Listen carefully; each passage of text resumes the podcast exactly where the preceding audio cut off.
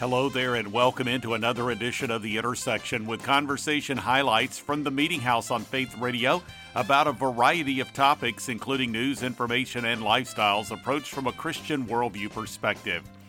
This podcast is being released on Mother's Day weekend 2021. Recently on the Meeting House, Karen Whiting pointed out instances in the lives of and powerful examples exhibited by various mothers, including some from the Bible. You'll be hearing from that conversation. Then you'll be hearing from Wendy Speake. She made a decision a while back to go without sugar for 40 days in order to draw closer to God.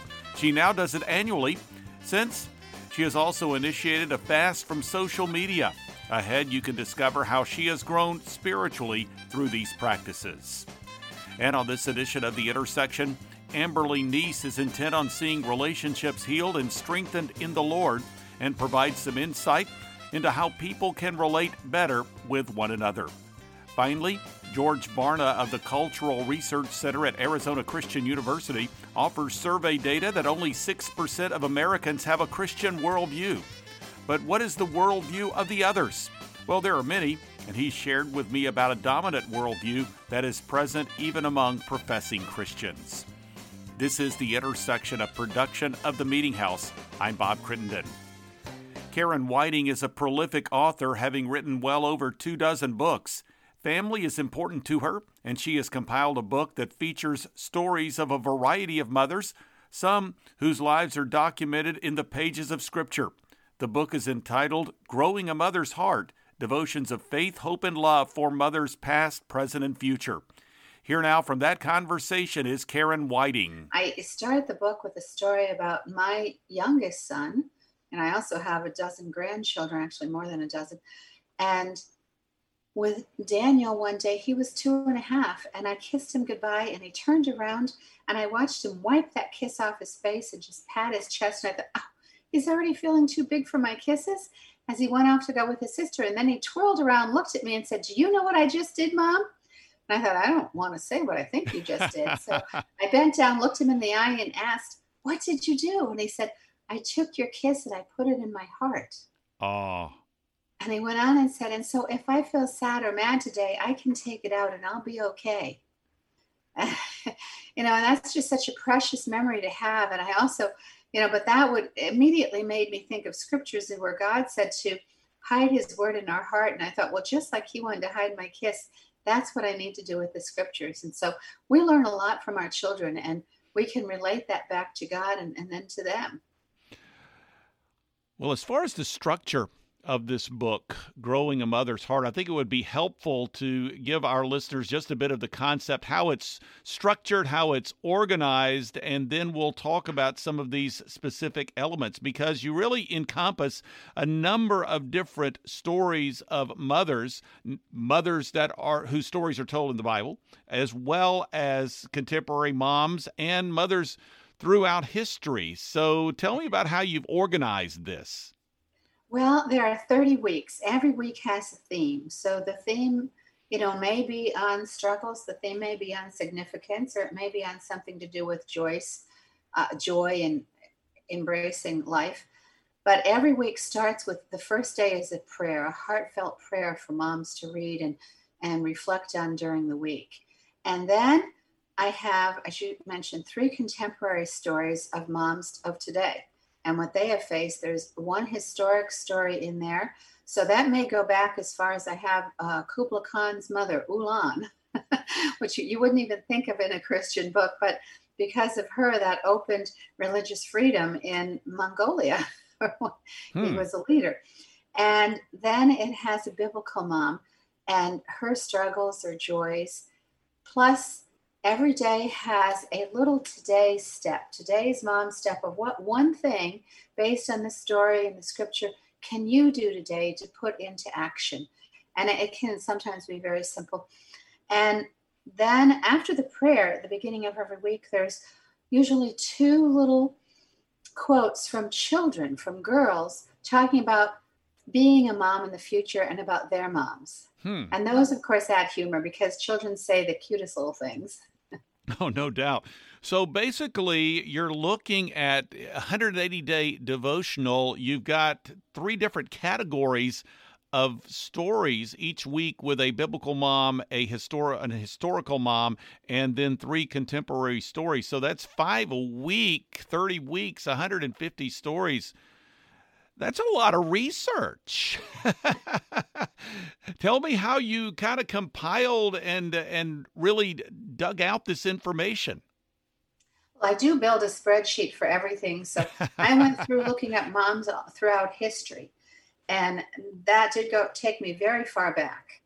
And as I did that, I would write who the mom was, the reference of where I found something about them, and what quality it was I wanted to pursue about that mom. And I did the same thing for biblical moms and thought about which ones impacted me, which ones impacted friends. And then I went out and asked through some groups of friends for stories of them as moms and gave them, particularly as I needed it, some of the categories that I needed something in. And there were some moms that I already knew their story and just really wanted to put it in there. So whether it was on listening or balancing act, uh, failure, the mama us, any of those types of things. And I divided those up to the right stories. And then I was able to just start writing the book. Karen Whiting here on the intersection. You can learn more by going to Karen Whiting, W H I T I N G dot com. Well, next up on this edition of The Intersection, it's Wendy Speake, the author of The 40 Day Sugar Fast, where physical detox meets spiritual transformation, as well as the 40 Day Social Media Fast, exchange your online distractions for real life devotion. In our recent conversation, she shared about some principles of drawing closer to the Lord. Here now is Wendy Speake. It's crazy, Bob, that any good idea I've had has um, hasn't sold many books, but when I get swept up in something that just feels like it's out of left field and God puts it on my heart and I say it casually online and thousands of people respond, I say, well, apparently, God, that's where you're at work. So I'm going to lay down my agenda. I think that, that book writing or online ministry should look like, and I'm going to go where you want me to go. So one day I just said to a group specifically of moms who struggle with anger, I said, what would happen if we set down our sugar for 40 days? I wasn't mm even thinking at the beginning that this would be a fast. But physiologically, would we be able to be calmer and kinder and more consistent with our kids? And um, we see how sugar amps them up, and then they crash, and it's night, nap time, and, and everybody's crying. And is it possible that we're turning to a sugar high rather than turning to the most high to get wow. through our, our parenting days? And in the process of those 40 days, we realized, wow, this is not a physical detox. This is a spiritual fast because we started turning to the Most High. And isn't that what a fast is for? Well, and something that is interesting, and it's something that I like to follow here on this program. If people have listened to me, in, well, for for the last few years, something that I like to explore from time to time is the relationship between the condition of our heart, and I'm not talking about our physical heart, but I'm talking about our spiritual heart, our spirit. What is taking place inside of us spiritually, I believe, is sometimes manifested in what we are experiencing physically or physiologically. And the subtitle of this book, The 40 Day Sugar Fast, is Where Physical Detox Meets Spiritual Transformation. So, Wendy, let me ask you this which comes first, the physical mm-hmm. detox or the spiritual transformation, or do they kind of work in tandem? Kind of kind of answering my own question, but uh, but anyway, what are your yeah. thoughts on that? Now, you know, I, I think that um, as I've seen so many uh, people respond, I, I host a annual 40 day sugar fast online each January, and every year tens of thousands join us. And um, I think that the invitation to do a quote unquote sugar fast is a hook. I, I think it, people will say, "Oh, I know I have a problem with sugar," but really, the more than the book, the journey is about our relationship with feasting on Christ, not mm. fasting from sugar, but learning to feast on Him. Because when you fast from sugar, it does change your body. It changes not just the size of your body, but the health of your body, how you're sleeping, how you're feeling, how you're dealing in relationships. It changes things. But if you really want to change your life, then it is feasting on God's word and enjoying his presence. So, yes, it works in tandem, but it always surprises people when they sign up for the fast because they'll say, I know I have a problem with sugar, but what we didn't realize is we actually have a problem with God. We have a problem that we're turning to other things to get us mm. through our days rather than turning to the one who's king of our days, Lord of our days, who we say, we want to have a life with you forever. And God wants to say, yeah, but that abundant life starts now. What do we turn to every day, all day long? And He says, you come to me. You come to hmm. me when you're weary and heavy laden, and I'm going to change your life, not just your diet. Wendy Speake here on the intersection. You can find her online by going to Wendy Speake. That's S P E A K E dot com. Well, this is the Intersection Podcast. It's a weekly production of the Meeting House. Learn more by going to meetinghouseonline.info or by visiting the programming section at faithradio.org. You'll find a link to the Media Center, the place you can go to listen to or download full conversations with recent guests featured here on The Intersection. Also, through the homepage, there's a link to the Intersection podcast in the Media Center as well as through iTunes. Two blogs are accessible. One is The Three with three stories of relevance to the Christian community, and the other is The Front Room with devotional thoughts and commentary from the Meeting House. And you can follow me on Twitter and access the Meeting House Facebook page. Plus, there's a link to video content. Again, the website address is meetinghouseonline.info, or you can go to the programming section at faithradio.org. Conversations from the Meeting House program can also be found through the Faith Radio app and through a variety of podcast platforms Amazon Music, Apple Podcasts, Google Podcasts, Spotify, Stitcher, and TuneIn. Learn more when you visit the Meeting House homepage. Continuing now with this edition of the Intersection podcast, its author and comedian Amberly Neese.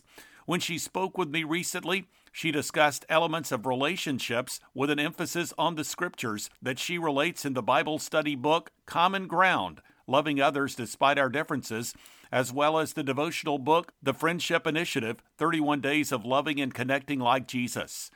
From that conversation, this is Amberly Neese now. Oh my goodness, Bob! What did not inspire me to to to, uh, to do this? Yep. So, Common Ground is actually based on how to get along with others despite our differences, and I wrote it about three months into COVID when we had toilet paper hoarding, and like um, so much political tumult and so much um, you know cancel culture and unfriending and all these things, and I thought there's got to be hope. And of course, there is hope, always found in God's word. And so, Common Ground is actually the source material is taking the sibling rivalries and it, uh, relationships in the Bible. And what can we learn as brothers and sisters in Christ? What can we learn from them um, to better get along with one another? So this can obviously be applicable to the actually in home, in family sibling rivalries. These are principles Absolutely. obviously from the scriptures, but also if we regard correctly biblically the body of Christ right. as a family, well there you have it. How do we as a family get along. So you actually landed on four different sets of siblings from the scriptures. So tell That's me about that journey. Four, yeah it's a four week Bible study. So I just found it's not that I cherry picked my favorites, but there were some really um, fantastic uh, stories that just kind of popped out at me. One is Joseph and his brothers. How do we, how do you and I, as brothers and sisters in Christ, how do we combat jealousy using their example? Um, and again, you know, Joseph's brothers, they were they were a disaster area waiting to happen. There was all sorts of jealousy, but we get to watch this redemption um, and and and narrative of God throughout this. And what can we, what can you and I learn how to get along with the person at the grocery store or our next door neighbor or our boss? Um, sorry, um, I'm sure your boss is wonderful, but um, yes, how do yes, we get? How do we learn to get along with those people using um, the the great example of Joseph and his brothers and their and the the story of redemption in them? And so you got Joseph and his brothers. That's the yep. first week. Jealousy. Okay. I, and I know James, the book of James, has something to say about jealousy. How do you see jealousy really affects our human relationships? Because, you know, as far as the family of God, the body of yes. Christ, yes. I'm not sure we talk about that a whole lot. No, I don't think so either. And I'm so glad that you brought it up. And the truth is, I think jealousy dehumanizes the other person. Mm-hmm. They become a target instead of a, the the possibility of an ally. I think it's really easy. Joseph and the and his brothers, when we looked at when you look at the story, when you read it all the way through, Joseph and his bro- the the brothers of Joseph would talk about him, and to him, like uh, and um, they would talk about him, and they would talk um toward him, but they would never talk to him. Like throughout the thing, they would talk, they would gossip about him and they would get together and they would have this synergy of mean toward him, but they didn't talk to him. Only when they reconciled was there this great empathy exchange. And I think that that's the deal. When we're jealous, we're too busy sitting and marinating in our jealousy and we're not trying to find a thread of commonality between us and really practicing empathy uh, toward that. And so I think you're right. The, the jealousy is so divisive. It is so ugly. It's so acidic, and it undermines that which we're called to do, which is to be the light uh, in in a dark world. So, do you think that maybe insecurity is the main thing driving this this jealous spirit? And if so, how do we identify it and get rid of it? Wow, man, you're going deep. Uh, so yes, I think I think it, it does start with something called what I call the compare snare, where we get caught up in um, comparing ourselves to others, and just like any snare, the harder you fight, the the more deep that you you fall into this jealousy, the harder it is to get out of it. But I think part of it is just recognizing that God made that other person.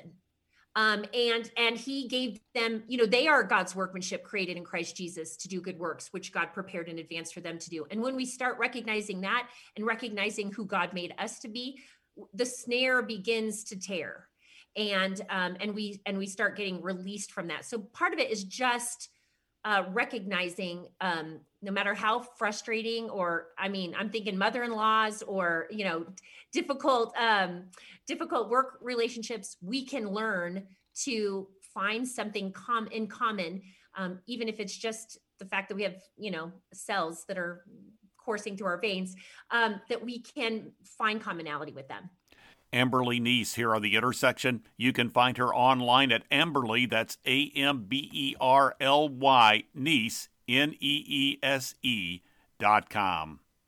Well, finally, here on this edition of the Intersection podcast, I had the opportunity recently to talk with George Barna. He is the Director of Research at the Cultural Research Center at Arizona Christian University, and he shared about a dominant worldview called moralistic therapeutic deism, which is a prime influence that is incorporated into people's worldviews. This conversation was in response to the findings that only 6% of Americans possess a Christian worldview.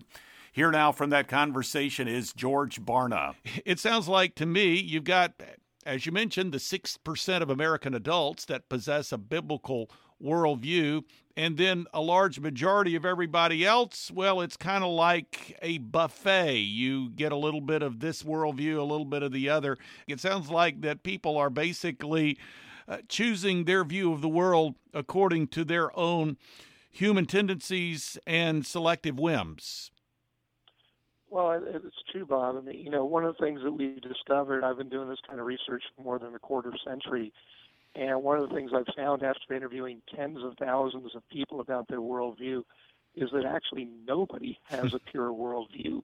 Even people who have a dominant worldview, whether it's the biblical worldview, secular humanism, postmodernism, whatever it may be, nobody has a pure worldview. We all have this tendency no matter what our, our foundation is, to be drawing from many different sources of perspective. And consequently, you know, we, we find that that actually has become the dominant way of doing it. As you mentioned, syncretism, 88% of Americans, that really would be their dominant worldview, where they're just picking and choosing and cutting and pasting, and that's what they work with.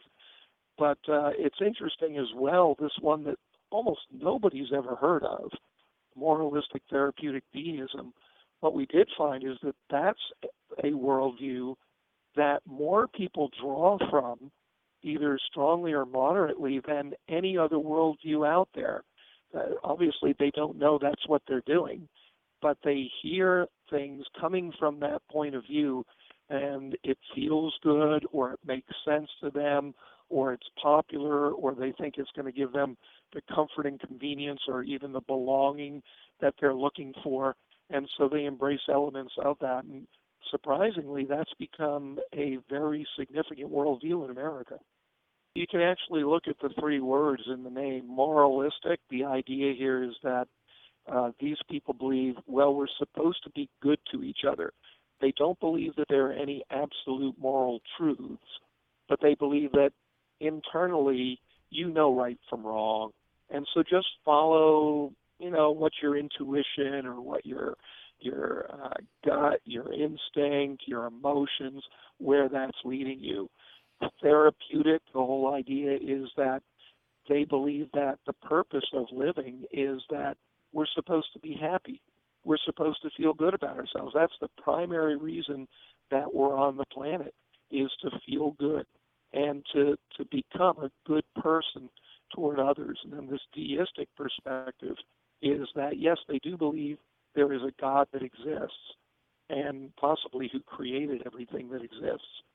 But they also believe that God remains distant from people's lives. He's not involved with us from day to day. He puts very limited demands on people. We can call on Him to save us when we're in an emergency situation, and He might show up. But apart from that, God really isn't a major player in their lives. So you put all those things together, and basically, what they're saying is, you know what? We should be good to each other. If we're good enough, God will let us into heaven. He's not going to bug us much beyond that. And, you know, we don't have to worry about any list of truths or commands or principles. We just have to do what feels right and makes us happy. What's the solution to what you've outlined for us today? Well, certainly one of them would be that each of us needs to examine our own set of beliefs and behaviors. Mm. To take a look at what does the Bible call us to do and what am I doing or believing and seeing where there are gaps or inconsistencies. Those are places where we need to start addressing why that gap exists. Part of it may have to be that we need to be in relationships with other Bible believing Christians so that we can talk about these things in a uh, trust based relationship and environment. And maybe there can even be some mutual accountability for how it is that we're believing and behaving. You know, in this process, too, you might even think about what church are you going to? Are they advancing a moralistic, therapeutic, theistic perspective? Or are they really trying to teach us the truths and principles from the scriptures and to get us to know how to integrate that into every dimension of our life? That's what we need. So if you're in a church that's not doing that, it might be time to think about changing church. George Barna here on the intersection. You can learn more by going to culturalresearchcenter.com. Well, we are nearing the end of this week's edition of the Intersection Podcast, which is a weekly production of the Meeting House. You can find out more by going to meetinghouseonline.info or by visiting the programming section at faithradio.org. You'll find a link to the Media Center. That's where you can go to listen to or download full conversations with recent guests featured here on the Intersection Podcast. You can also find links to the podcast to the Media Center as well as through iTunes through that Meeting House homepage. Two blogs are accessible. One is The Three with three stories of relevance to the Christian community, and the other is The Front Room with devotional thoughts and commentary from the Meeting House. You can also follow me on Twitter and access the Meeting House Facebook page, and there's a link to video content. Again, that website address is meetinghouseonline.info, or you can visit the programming section at faithradio.org. Thanks for joining me for this edition of the Intersection Podcast. I'm Bob Crittenden.